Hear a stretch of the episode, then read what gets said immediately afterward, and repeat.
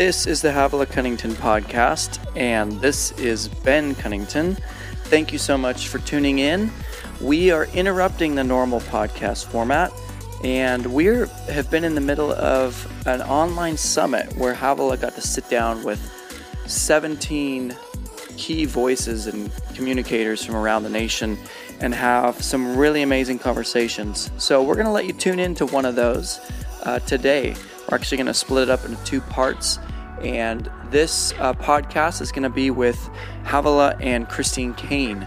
And it's just an incredible conversation. Christine has some amazing things to share, amazing insights, and just things that we think are going to be just a huge blessing and encouragement to you. So thanks so much for tuning into this podcast.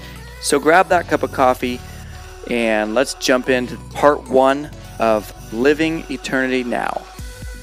I'm so excited to have Christine Caine with us today. And not only is she a friend, she's a hero, and I love who she is. Like, I literally can't imagine the world without her. I can't imagine the world without you. I'm talking to you in third person. But Christine, thank you for being with us today. It's an honor to have you. Havilah, it is my pleasure. I really mean that. And where in the world are you? You're like, where in the world is Carmen San Diego? It's where in the world is Christine Caine today? It is a bit like that. Where's Waldo today? I'm in Southern California, so I'm at home today, which is awesome, to be honest. So I'm very, very pumped. I've just done another lap of the globe. People say, where are you? And I go, I just do laps of the world. So today, though, I'm home, so it's good. That's very good. You've had a busy year, and you're not only are you a wife and a mom of two beautiful girls, you live in California, but you do travel the world consistently. You are a prolific author, which we'll talk about your book in a little bit.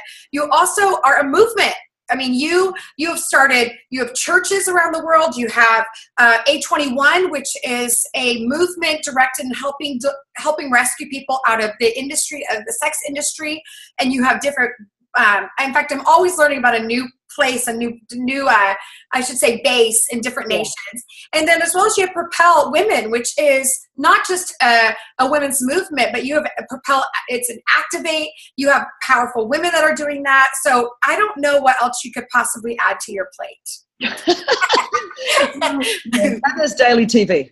Yeah. Oh, and there's daily TV. That's right. So they can find you at any point. As well as they can find you really anywhere on socials too, because you're everywhere. It's interesting. We look at you, and you are a powerful woman. You're apostolic, and you've done so many things. But it's easy to look at someone who's successful and assume it was easy for them.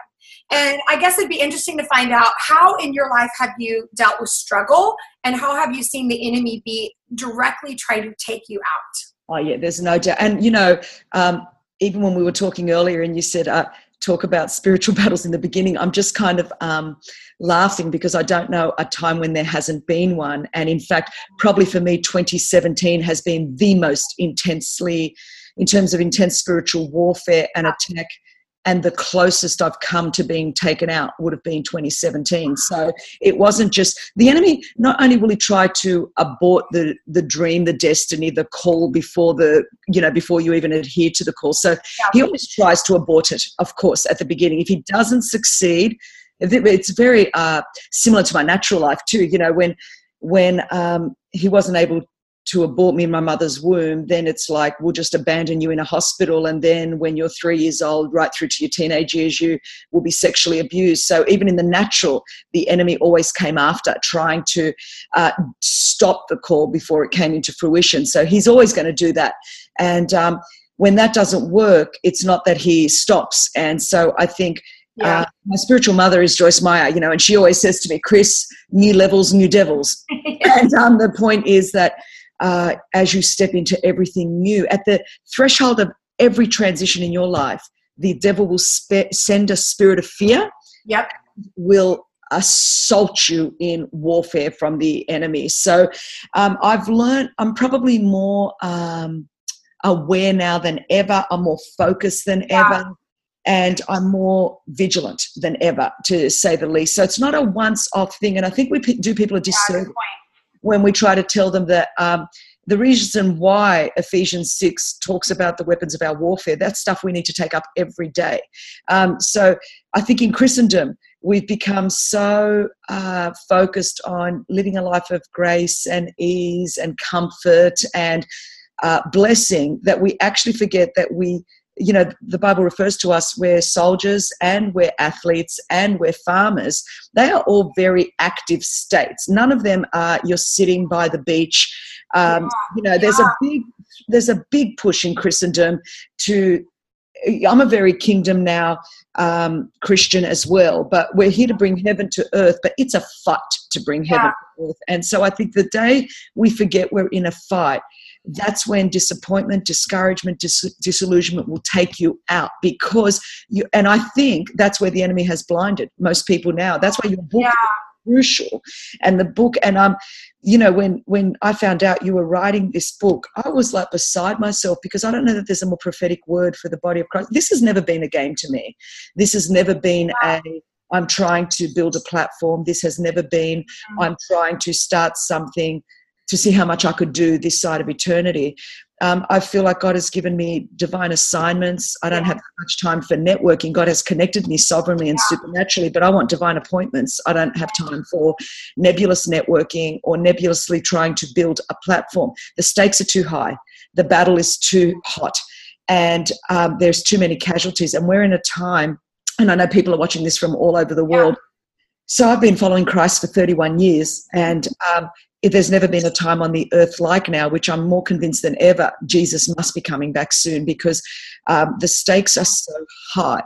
We are losing soldiers at a rate that is devastating to me. Maybe I'm 51 now. I'm a spiritual mother. Yeah. I'm not a daughter in Zion anymore. I'm more of a mother in Israel in terms of where my heart is and where my focus is. But it is stunning to me how many, the Bible says, you know, in the last days, a whole lot of stuff is going to happen. The last wind is going to grow cold. There's going to be a lot of false teaching around. People are going to call evil good and good evil. People are going to lose their bearings. And everywhere I turn, I'm watching people get sidetracked with a whole lot of issues and sidetracked with a whole lot of causes, because they have forgotten we are in a spiritual battle. That's why your book, everyone's got to get it. And I'm not just saying that. I don't even have time to just go read everything. We don't have time to read everything. So we need to read the stuff that is actually going to strengthen us for battle, because we have a generation of Christians that don't know. Number one, don't know we're in a spiritual battle. And number two, would not know how to fight if you know, they don't know how to fight. So we've got to teach them, because not only is destinies and callings at stake, but lives are at stake and eternal destinies are at stake. So, and it's because mostly because we have so pulled back from a warfare mentality in our Christianity, because we don't want to be associated with the Crusades. We don't want to be associated with colonization. We don't want it to seem like there's so much militancy out there, and with ISIS and so many negative religious movements, the Christian movement has wanted to say we're about love and we're about grace and we're about kindness and we're about goodness. We are, but we are also in a battle. And if you don't know how to war spiritually, you will be taken out. Not you might be, you will be. So it's crucial. I love it. You know, I was raised in an evangelist home. And so when you start to talk, I'm like, I start to feel, you know, an evangelist, we're all called to be evangelists. So I don't want to like limit it to the office of the evangelist, but you know, you live with this variety of, this is not about my calling. And like you said, it's not about my platform. It's not about being on the top of the list of whatever. It is about people's eternal lives. Like this is where they're going to end. They're going to end up somewhere. And we have 1 minute, like the Bible talks about our life being a whisper. We have a little bit of time and we better get on with it. And I think what is powerful about your life and your message and your ministry is that you are not afraid to go into dark places and places people don't want to go, topics people don't want to talk about, cities and nations that people don't want to go into. Have you always been that way, even as a young woman? Yeah, I think, and I haven't thought about it as hard. Here's the deal. I've thought light needs to go into darkness. I've never been one to want to shine more light. So even then people go, well, why are you doing a woman's thing? You know, there's so many women's thing. It is purely to activate. The Lord spoke to me out of the book of Matthew, you know, the harvest is plentiful, the laborers are few. Therefore pray to the Lord as the Lord of the harvest to send forth laborers. That word send forth in the Greek, ekphalois, to propel laborers. My sole purpose of doing it is to activate people. Mission, and when I talk about mission, I'm not talking about going to Africa for as a missionary, but to live life on mission with intentionality, because so much of our conversations are around your dreams and your call. Look, you know, depending what night of the week is and what pizza I've eaten, I have is, am I still willing at 51 to drop my nets and follow when he calls, whatever that is? And that call normally is to somewhere that's not convenient, somewhere that's unpredictable, somewhere that's not comfortable, and somewhere where it's dark. But there is no other purpose for the light. Like, I've always wondered, why do Christians want to talk to each other? And why? And maybe that's my evangelist calling. I don't know. Maybe that's, but I just cannot work out in the very short vapor, James says, that we're here on this earth. Why would I not take light into the darkness? And even though, of course, I am very committed to beauty and to creation and to leading a flourishing life, but I cannot separate that from mission. And I don't believe actually you are flourishing. I think we've taken a lot of secular Western pop psychology and we've called that a flourishing life. And so we say, as a Christian, you know, basically if you're happy, and we call abundance what the world calls abundance, if I've got a lot of stuff, if I'm invited to a lot of places, if a lot of people are talking about me and tweeting about me, whoa, I'm awesome and I'm leading an abundant life. And I'm like, you could be on the way to hell. You might not even be fulfilling what God's called you to do. And the biggest challenge in the 21st century, both men and women, but especially women, as women, you know, because we're all committed to empowering women, one of the challenging things for women, and the single most challenging thing I have found throughout my entire 31 years of my Christian life, is to stay on track and to stay in my lane, to not get distracted. I felt the Lord say to me very early on, I want to entrust you in a culture that idolizes success. I want to make you success within that culture and take you to the top of the totem pole so that you can deconstruct the totem pole and tell everyone the emperor's not wearing any clothes. Wow. And so I feel like part of the favor God has given me is, and taken me supernaturally, you know, I just come back from India and we got that Mother Teresa award, which I saw that. It's incredible. It is incredible, and it's an honor, but we're not that good, and that's the bottom line, is God did it for his glory, and again to give me another platform to be able to say,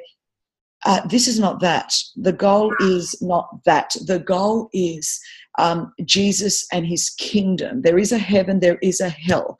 We must make a decision and we must live our lives on purpose.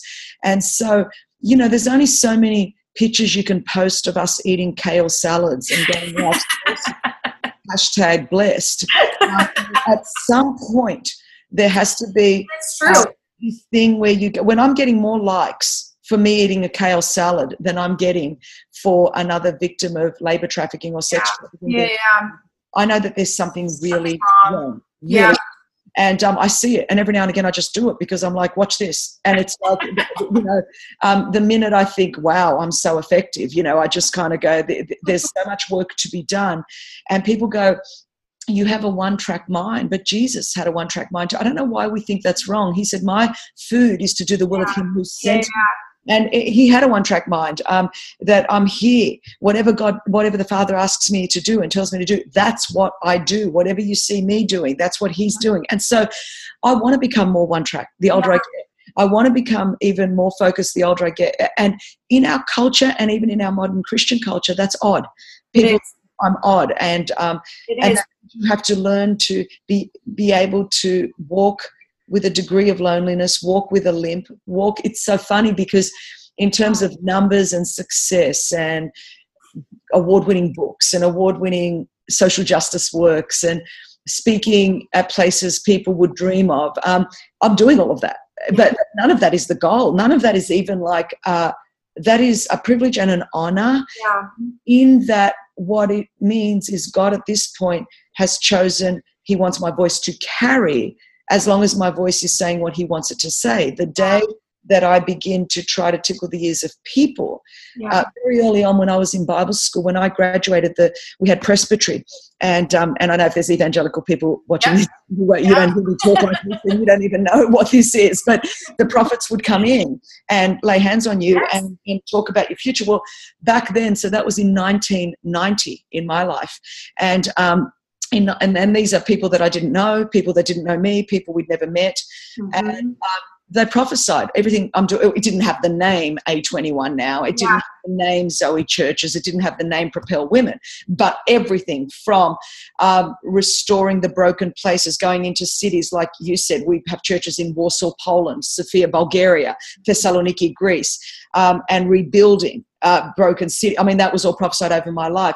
A woman that will impact my generation. That was spoken up in my life. The evangelistic anointing and preaching and teaching and television. Well, it wasn't said television then, but it was, you will reach the globe. Well, it would be through all of that and through the internet. But all of that was prophesied, but it was around, then it was also coming out of John chapter 2, where the prophet spoke over my life and said, Christine, you must remember, when Jesus came in to Jerusalem, the Bible says he did not give ears to man because he knew what was in the heart of man. And they said, with your personality, people are always going to go, she's awesome, she's awesome, she's awesome. Or, she's the Antichrist, which is very little in between. That's what my kind of personality does.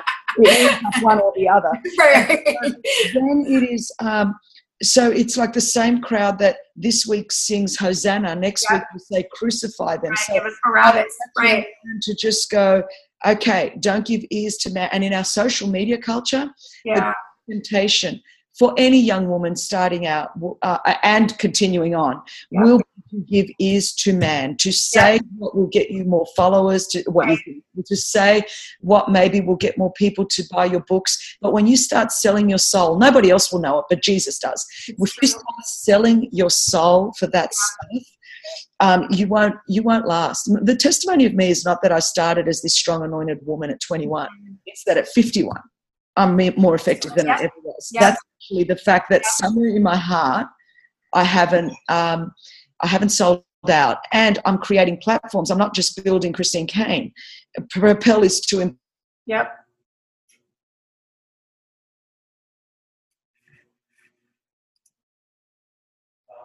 It just paused.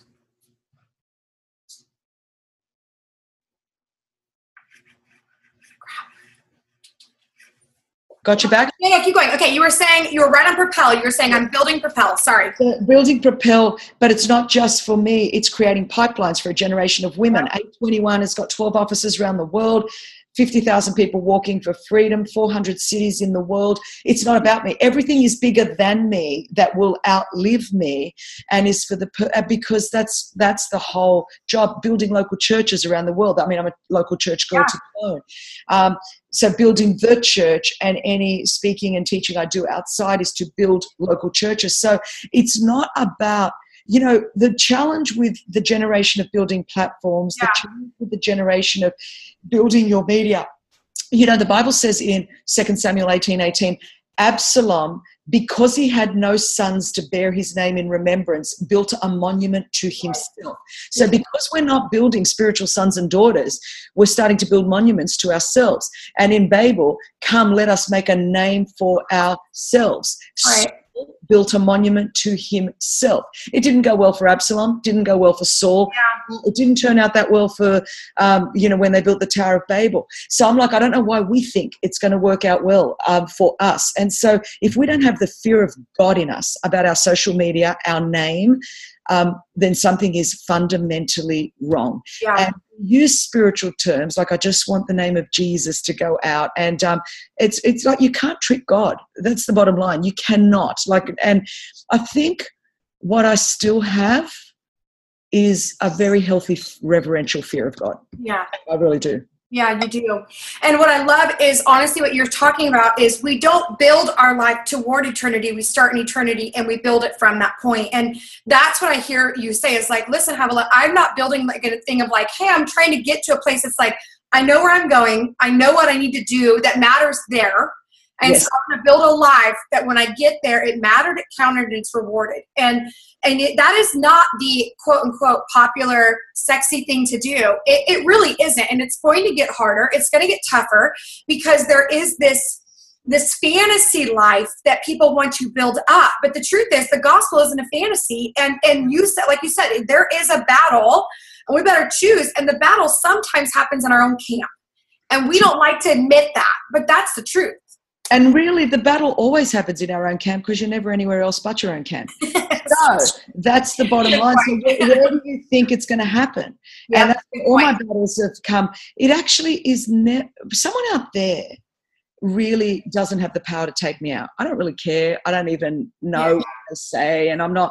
It is always from within. Whether you're building a church, the person in seat number 300 out the back there, he does not have the power, or she, to split your church. It'll always come from within. And so it is always from within. The people that have access to me are the only people that are close enough to stick the knife in.